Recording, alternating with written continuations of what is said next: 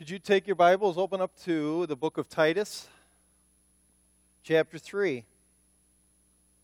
Now, as we open up there, I know, I know that this message is not going to be that Christmassy. You know, that, uh, boy, we need a Christmas message. But the truth of the matter is, every message is a Christmas message, actually. I was talking to some pastors last week, and they said they can't stand Christmas season because they have to come up with something new about Christmas.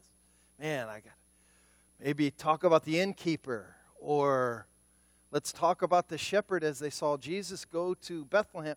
You know, everything is back in the old story, and the truth of the matter is that story was given to give life, a new life that we are supposed to live in. And that's what every sermon's about, living in this new life. Because, you know, just thinking about it, I think sometimes we love nostalgia. You know, Jared said, hey, do you like these songs? Because they are great songs, but truthfully, I'd say 90% of the reason we sing them because of nostalgia, because it makes me feel good. And we don't necessarily sing them because, boy, I love those words. It's because it makes us feel good.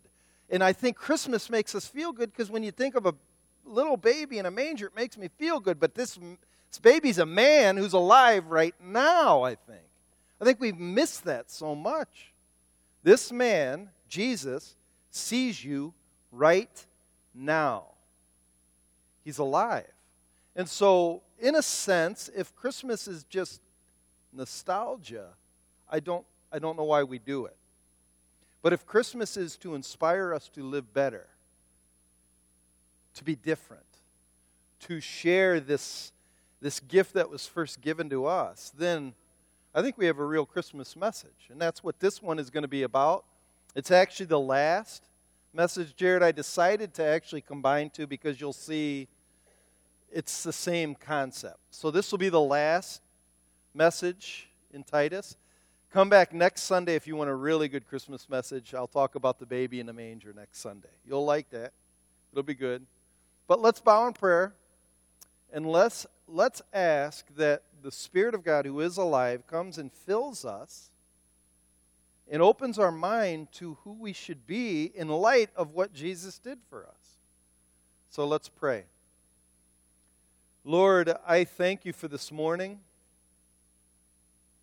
I thank you, God, that we can remember. And in a way, Christmas brings you back to, brings me back to my grandmother, brings me back to being with my dad in a beautiful Christmas Eve service, brings me back to uh, my sisters and brothers. All of us, in a way, are tied to this message. It's, a, it's really a universal Christian church time when we remember but uh, help us also, God, to live what we remember, to make it a part of us. And so I'm asking that your Holy Spirit would inspire us, would fill us, convict us, all of that, so we will be different because of Jesus coming to this earth. And help us, God, to glorify Jesus, to really live for Him. And it's in His name we pray. Amen. I want to ask this simple question.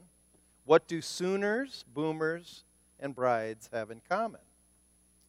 Probably have no idea. Sooners, I was looking it up. Actually, the Oklahoma Sooners are going to be one of the top four college football teams. And I was, what, are, what is a Sooner? I don't know what a Sooner is. So I did some research on a Sooner. And a Sooner is back in 1887. Oklahoma was a territory that they wanted to give back to the Indian tribes and they said, We're going to have this time where we're going to actually open up the Oklahoma Territory. You line up on a line, and when a gunshot has gone off, you can go out and claim your land. They had flags. If you've ever seen Far and Away, they kind of depict it. And they would they would take their wagons and they would be try to be the first ones to get a good piece of land that the government was giving away. Sooners are people that cheated. They actually went past the line before and they hid in the bushes. And then when the gun went off, they jumped out and they grabbed that flag and they said, This is my land. And they stood on that land. And actually, Oklahoma Sooners, it's a negative, but they kind of turned it into a positive to say those are the guys that really went out there and claimed the land first. That's what a Sooner is. A Boomer is after the tribes, the Indian tribes, were given a chance. Boomers were other Americans that were invited in to take more of the Oklahoma Territory. And so I was thinking through that. Could you imagine being somebody given a free bit of land? You take your family, you get them in a wagon, you're all excited, you go out, they, they shoot the gun, you find this perfect plot of land, maybe has a river, a hilly area, some good fertile soil. I claim the land, I put my flag in there, and it's mine. Now what? I mean, it's exciting to get that land and everything, and it's exciting to think about that that's my land. All right, now it's my land. Now what? Do I just sit there? Or do I start living? Do I start cultivating this land? Do I start making it grow? Or you could talk about a bride. Most American brides I know, even when the time they're little girls, they start thinking about that day, the wedding day. They think about the colors of their bridal party. Am I going to have aqua, no peach, no teal anymore? Teal? Mm-mm.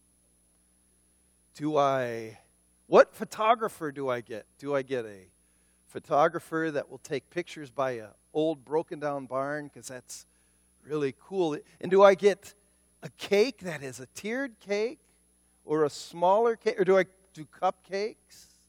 Do I go into a, uh, a nice reception hall or do I have it in my parents' backyard? And they think through this. And then they think about the honeymoon. Where do we go? Do we go to Cancun? My wife and I, we went up the Sierra Nevada mountains and the giant sequoia trees. Okay, so then you go on your honeymoon, you get married, you and your husband come back home into either your apartment or your house. Okay, now what? Actually, every movie romance seems to end at the wedding. At the end of the story, credits. Now what? What do we do now? Okay. Like the, like the Sooners and the Boomers and the Bride, we got what we wanted. Now, what do we do? Christianity is the same way. We, it seems like all we try to argue about in churches is salvation. Okay, we know what it is. Now what? Now what? That's what this is about. The end of Titus is a, the now what. Let's read it, and then we'll go through it. It's actually, Jared, it's not going to be an hour that long. It's going to be a short sermon today. We'll see, right? ah, no more knocking. All right, let's read this. Titus chapter 3, verse 8.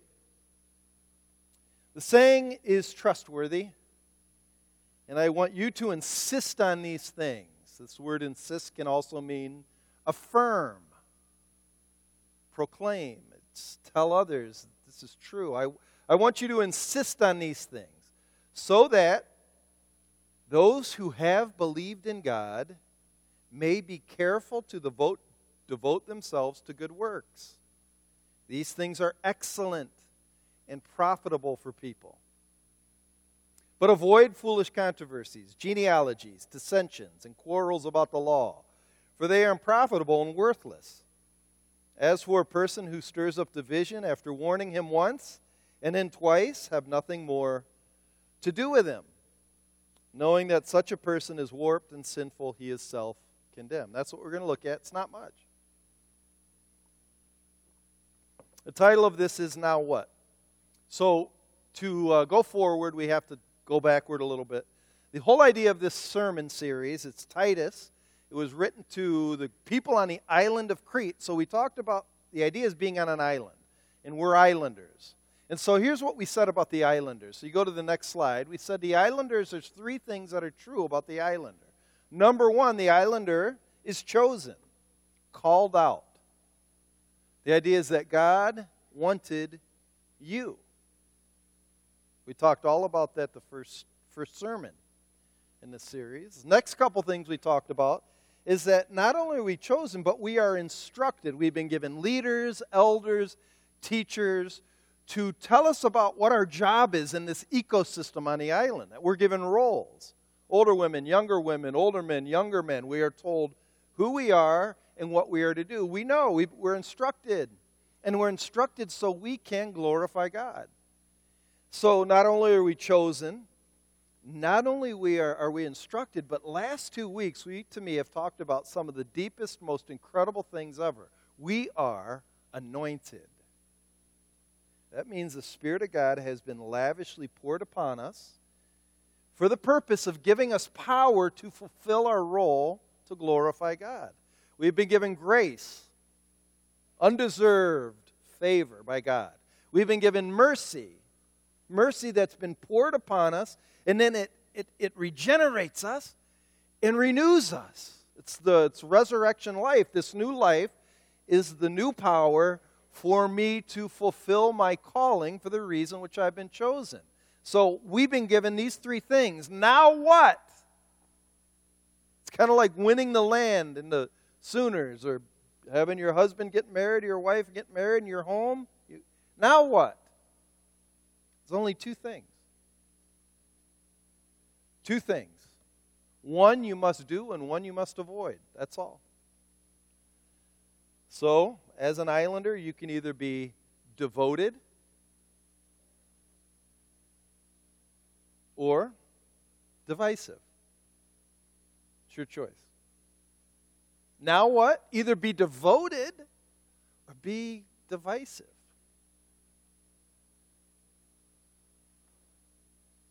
Let's talk about what it means to be devoted.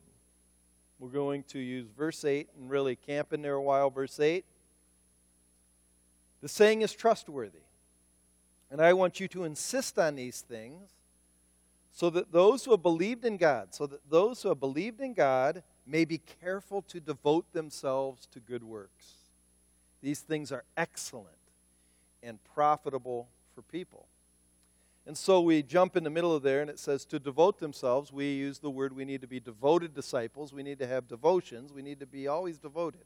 And devotion is a confuse I'll be honest, it's a very confusing word because to me we've turned it into a religious word that is rather dull. Have your devotions and be a good Christian. It's more than that. It's more than doing your morning devotions. It's more than lighting a candle and having your journal open. It's more than that. Devotion is the idea of giving yourself fully to something, being fully devoted to something. It's examining the truth of something and then being committed to that something. It's really, truthfully, it's traveling down the long and dangerous and treacherous road of the head to the heart. Some people call this the road less traveled. Not many people take it. They stay in the head, but they don't take the time to get to the heart. Devotion is allowing what's in your head to flow down into your heart, which controls your will. That's what devotion is. It's the long and dangerous 18 inches. In other words, devotion is when I believe becomes me. That's when devotion, when you become a devoted person. Devotion is who I am, it's not something I do. Devotion is a journey, a very definite journey. And this journey, first and foremost, must start in the mind. It starts there.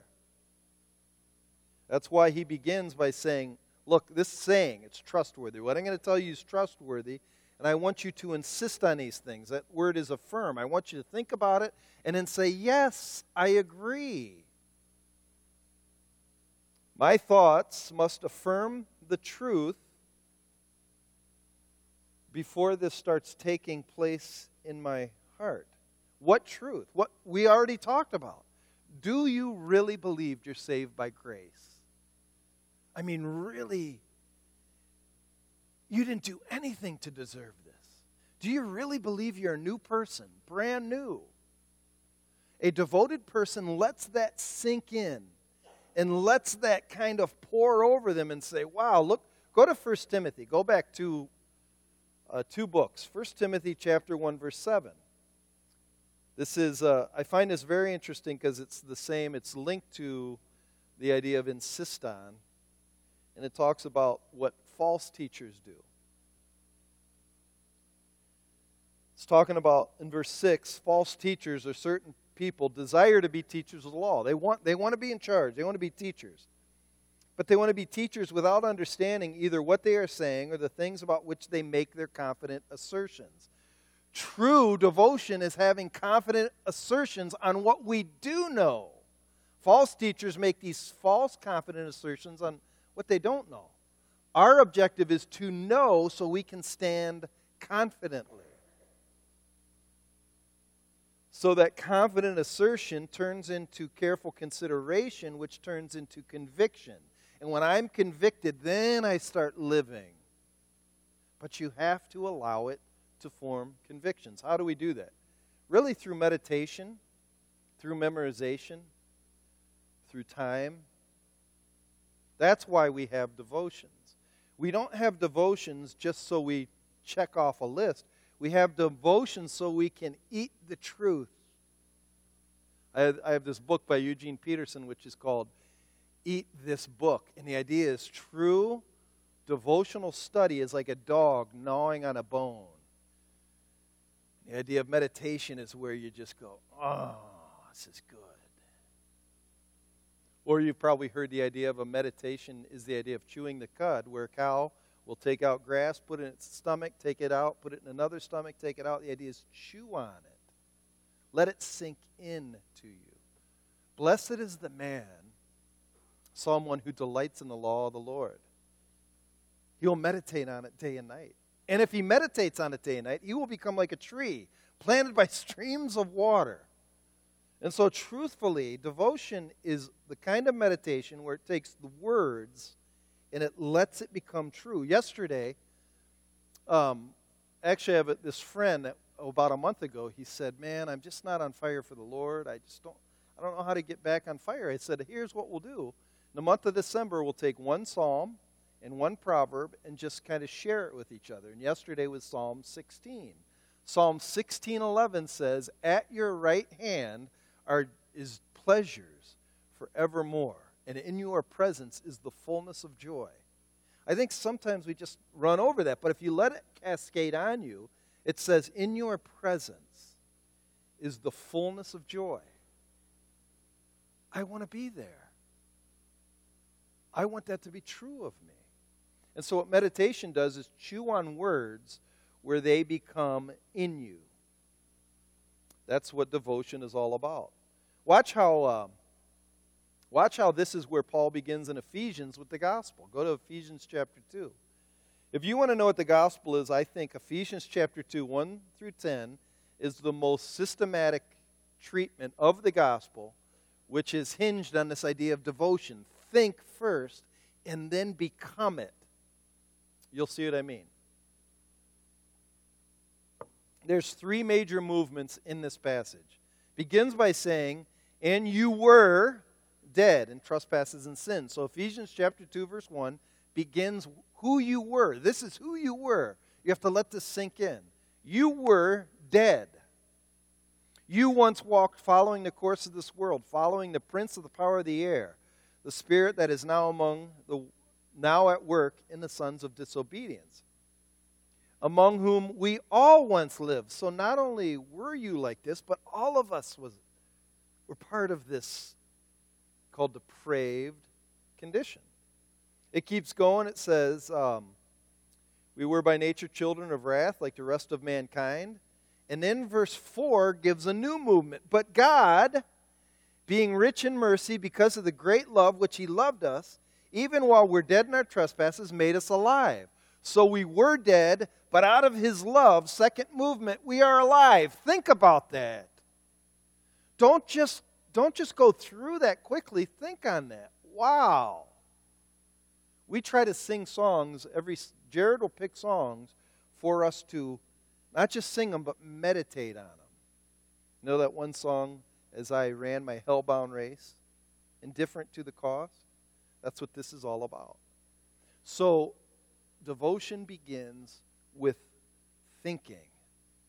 And then he keeps going and he says in verse 5 Even when we were dead in our trespasses, he made us alive together with Christ. By grace you've been saved, and raised us up with him, and seated us up with him in the heavenly places. So, not only were we to pray, but now because he loved us, he put us up positionally with Christ. So we're different. We're not who we used to be.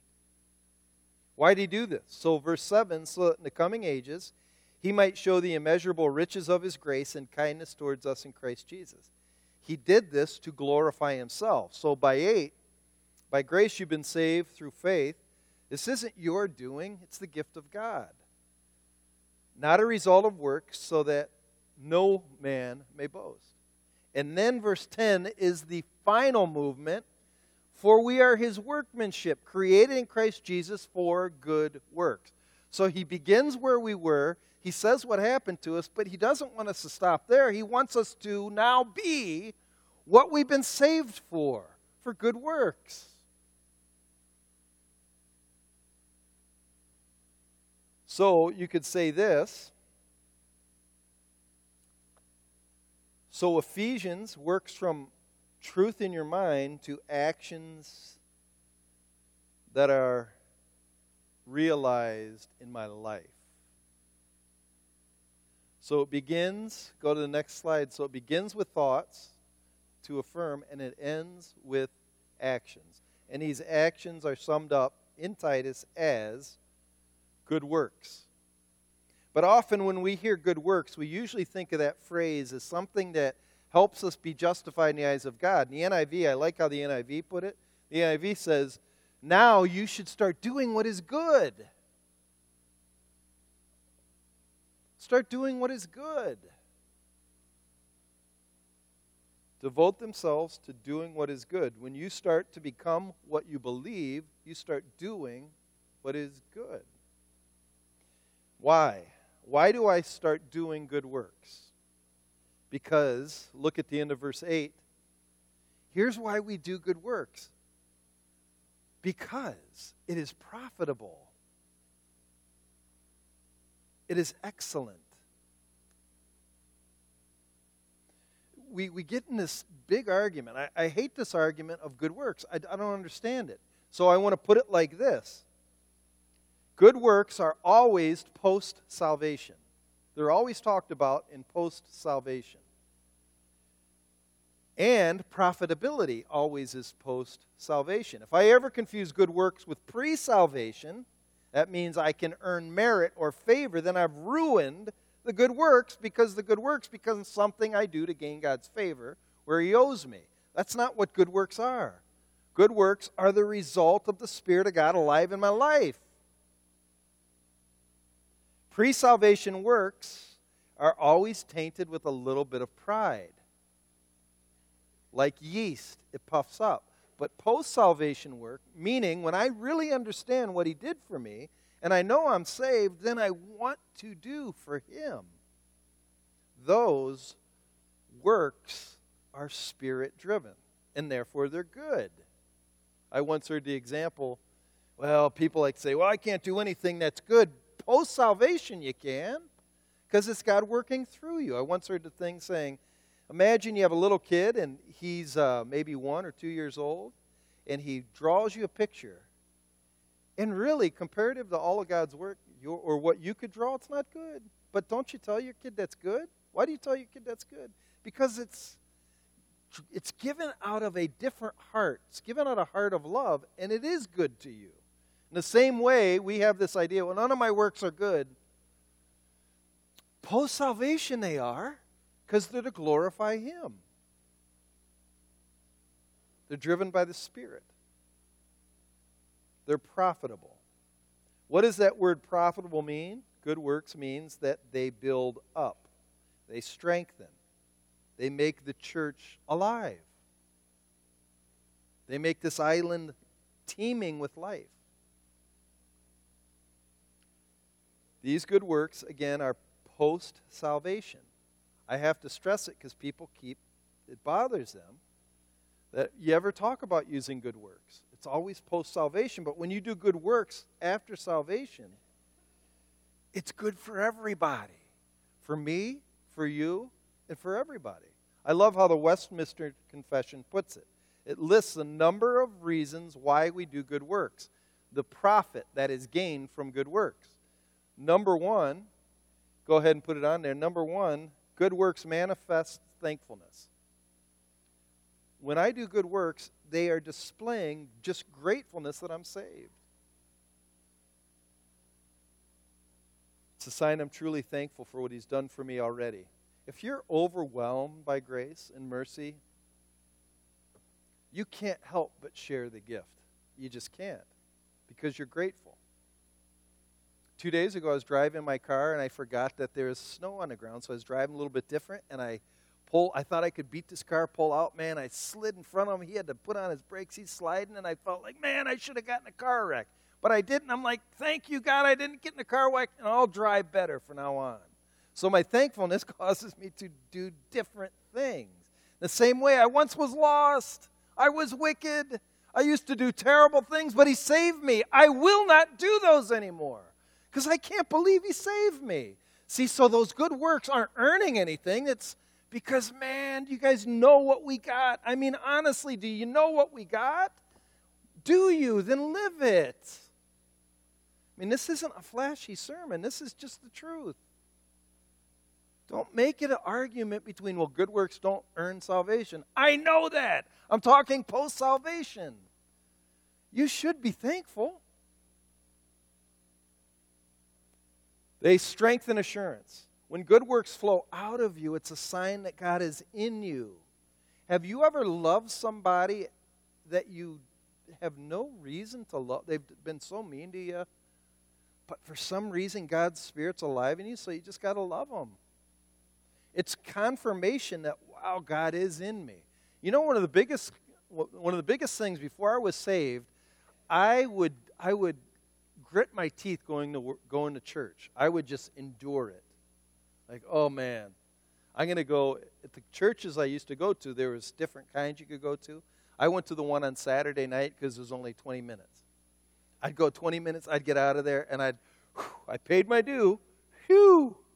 But what was really strange, after I got saved, I wanted to go. Like, I remember my friends would go, What are, what are you doing? Well, I'm going to church. Why? I love it. I love celebrating with God's people. Yeah, but they sing these old these old Christmas hymns. I still love them. I don't know what to tell you. I love them. Why? I don't know. And some it's a sign that I'm different. Good works, doing good things when you give to others without telling anybody else and you go home alone in your house, you start realizing, man, I'm different than I used to be. It strengthens strengthens your assurance. It edifies the brethren. When you do good things, it edifies, it builds up.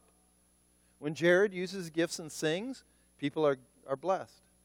When his wife uses your gifts and sing, people are really blessed.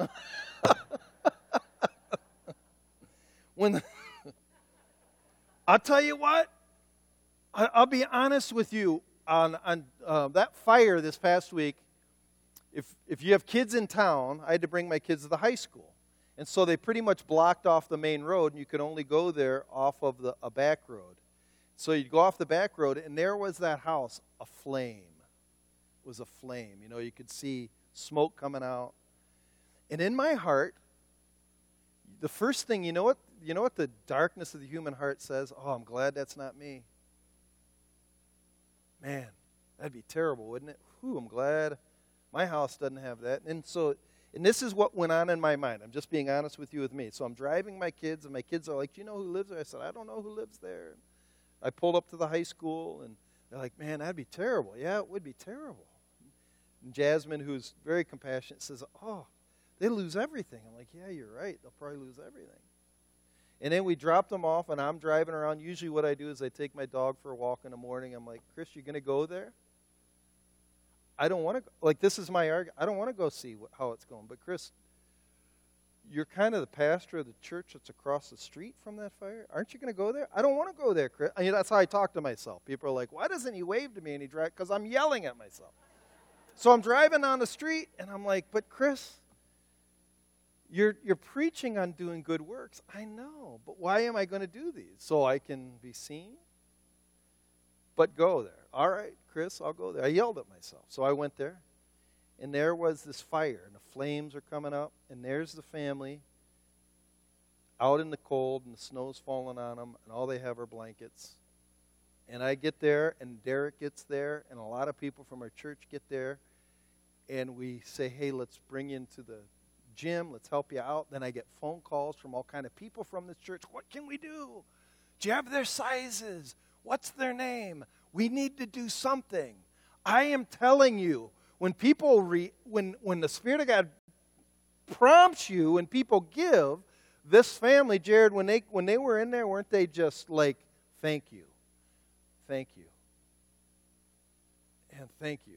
And all I can say is, no, thank the Holy Spirit, because me, I wouldn't do this. You know, like I got in arguments. I, had, I was black and blue, but it's we have. If we really have received everything, why don't we give back?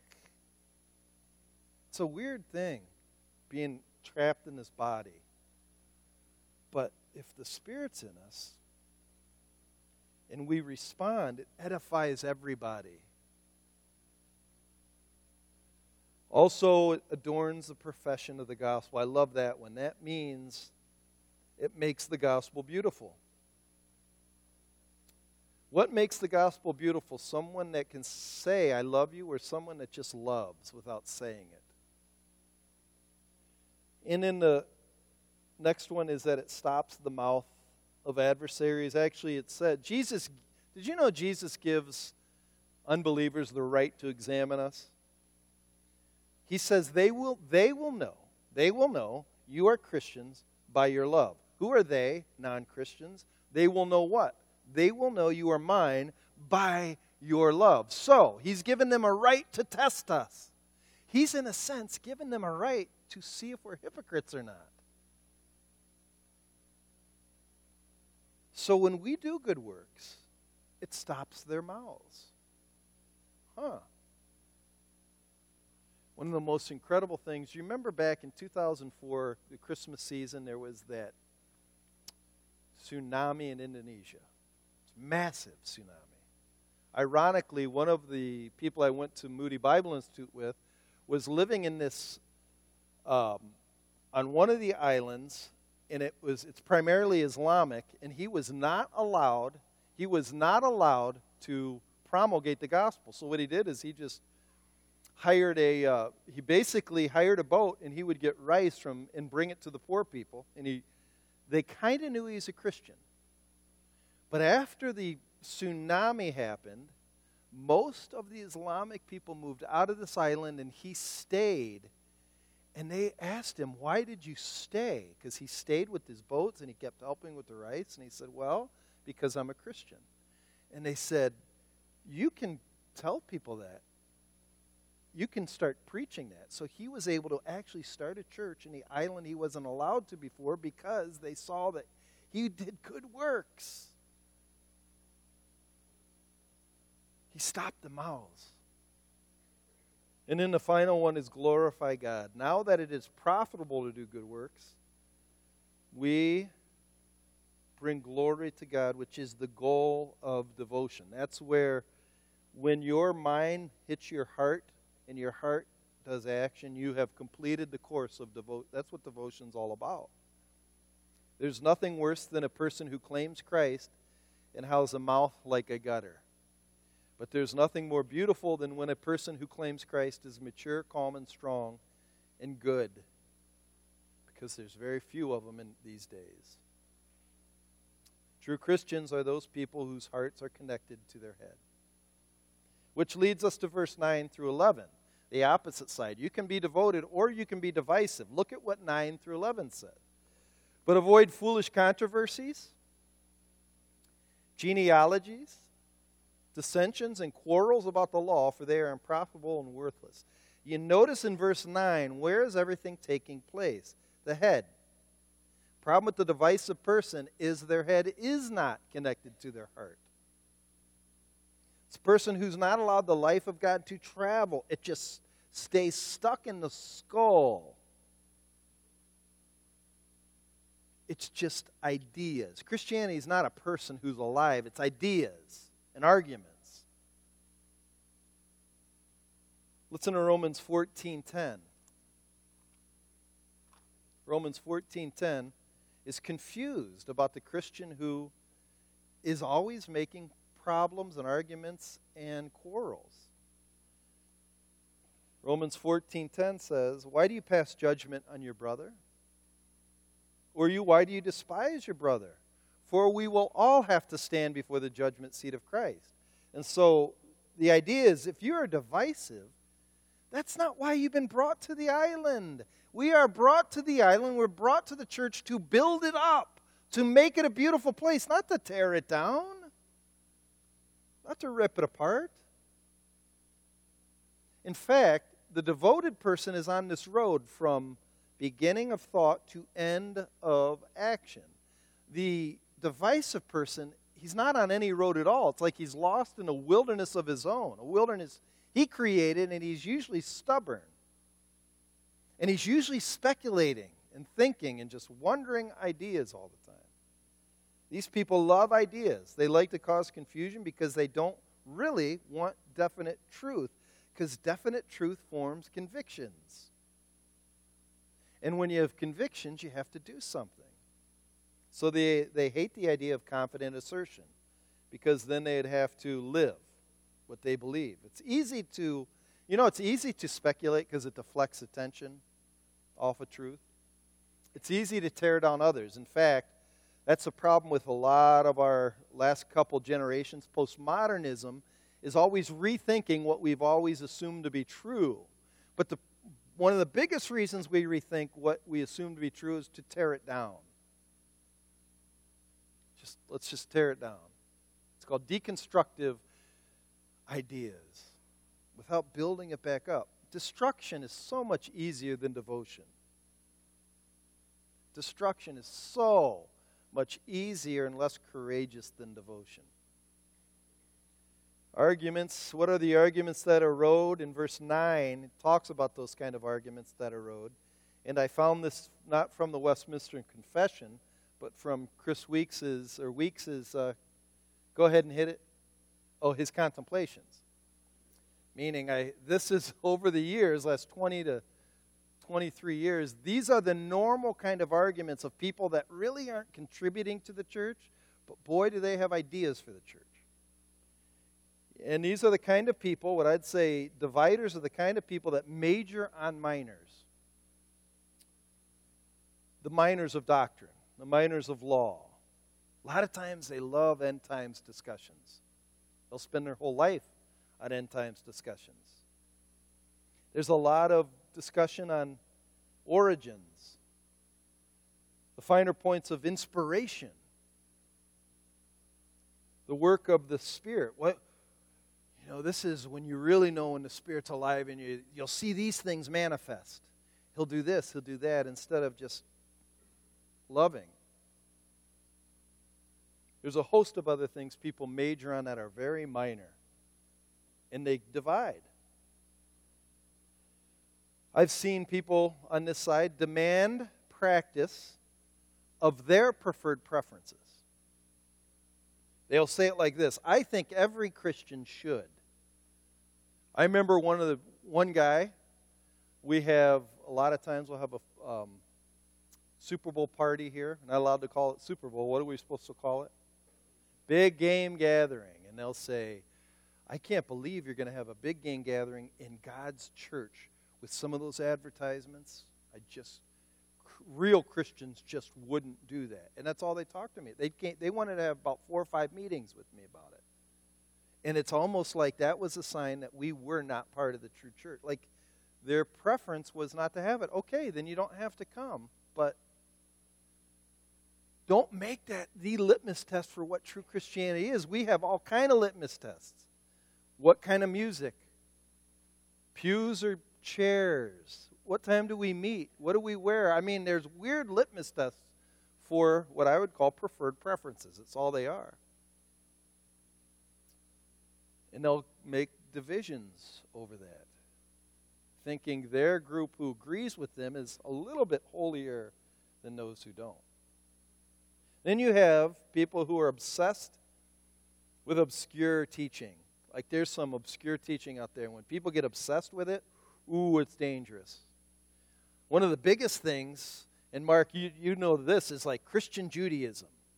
Should we adopt, you know, the messianic, go back to all of the Old Testament rites and rituals of the of the Jewish? Should we worship on Saturday? And it's all they think about. It's all they talk about. If you want to do that, fine, but don't make that who's godly and who's not. That's the problem. It's divisive. I've seen people be obsessed with blood moons, with how many demons you can be possessed with. I've seen people even have names for demons like gluttony and laziness, and oh, uh, that person has 127. That's all they ever talk about. I've seen people that talk about this whole idea of practicing the presence of God and, and are we the manifest sons of God? And they just go off obscure teachings and that's all they think about. It can become very divisive. Seen people validate novel philosophies and mysteries that they get outside of the church. Sometimes, here's one of the strangest things sometimes we are quick to confirm strange teachings outside the church because we think we found something new or novel. I, I was raised Roman Catholic, and it's funny how many Protestants will tell me what Roman Catholics really believe. It's really weird. Well, I, you know, I went to a Catholic college and a Catholic university, and my grandmother and my grandfather, three generations were Catholic. Yeah, but I'm telling you, you don't, you don't really know what they believe. I, I don't. I only lived in. We because we want to give the benefit of the doubt to some strange new teaching. So what we do is we almost sometimes saturate ourselves in weird teachings that have nothing to do with truth. Got to be very careful. And we have to be very careful of excluding people who are not like you. They don't maybe don't dress like you, maybe they don't act like you, but we form teams. All of these things are used to form teams, so my team is holier than your team. Actually, I heard a great definition of heresy. Heresy is when a person will not let go of their pet idea even to the point of division in the community. That's what a heresy is. Not just thinking a different thought, but it's being so stubborn on that thought that I'm causing people to take sides. So the question is what are we supposed to do with someone like this? Do we be intimidated by them and go, man, they are smart? They've been reading a lot. They're smarter than me. Do we say we have to we have to abandon everything we've known for two, you know, affirm for 2,000 years because there's new, new stuff out there. Do we do that? I think we do listen. However, if they, if they continue to divide, it says here in verse 10 As for a person who stirs up division, after warning him once and then twice, just don't have anything more to do with him. The idea is avoid him. Just avoid him. This, is, this statement here isn't talking about if somebody's sinning and they won't repent of this sin. This is somebody who's just stirring up division. It's saying you, don't necessarily discipline them like you do somebody who's sinning, just avoid them, take away their thunder. Let them stay lost in their wilderness alone. Over time, it says in verse 11, knowing that such a person is warped and sinful and he's self condemned. The idea of self condemned means it will prove itself out. The way you can prove out a heresy is it has no fruit. It has no fruit. But if it's true, it will have fruit. That's why you remember James and John, and they went before the Sanhedrin, and the Sanhedrin said, If God's with them, we can't stop them. It's the same way with heresies. If God's with them, people will start seeing the truth in what they say. But if it is a divisive tool, you'll start seeing that they're kind of alone in their wilderness. The whole point is we are here to build a good life on this island. Look at verse 12 through 15. So he ends the book by saying, When I send Artemas or Tychicus to you, do your best to come to me. At Nicolip, uh, Nicopolis, Lips, it's hard for me. For I have decided to spend the winter there. Do your best to speed Zenas, the lawyer, and Apollos on their way. See that they lack nothing. And then verse 14, and let our people learn to devote themselves to good work. Our people do good work so as to help cases of urgent need and not be unfruitful. So the idea is let's do good work so we can be fruitful, so that we can multiply this island and it can grow. When um, Bill Rexford, Linda, and I were able to go to Israel, it was very interesting. Israel's an interesting place, and what God's been doing in Israel is fascinating. And there's a big discussion on Israel versus the Palestinians, and you've probably heard that, and a lot of politicians like to get involved because there's a lot of money. But if you go there to Israel, what's interesting is when Israel uh, when the Jews started leaving Europe and coming to Israel in 1948, they started what are called kibbutzes, which is a community of people that wanted to take Israel, which was a desert land, and bring irrigation and fruit to it, and they wanted to build up Israel for the people of Israel. Also, during that time, there's a lot of stuff going on around that where the Arab nations didn't want Israel there.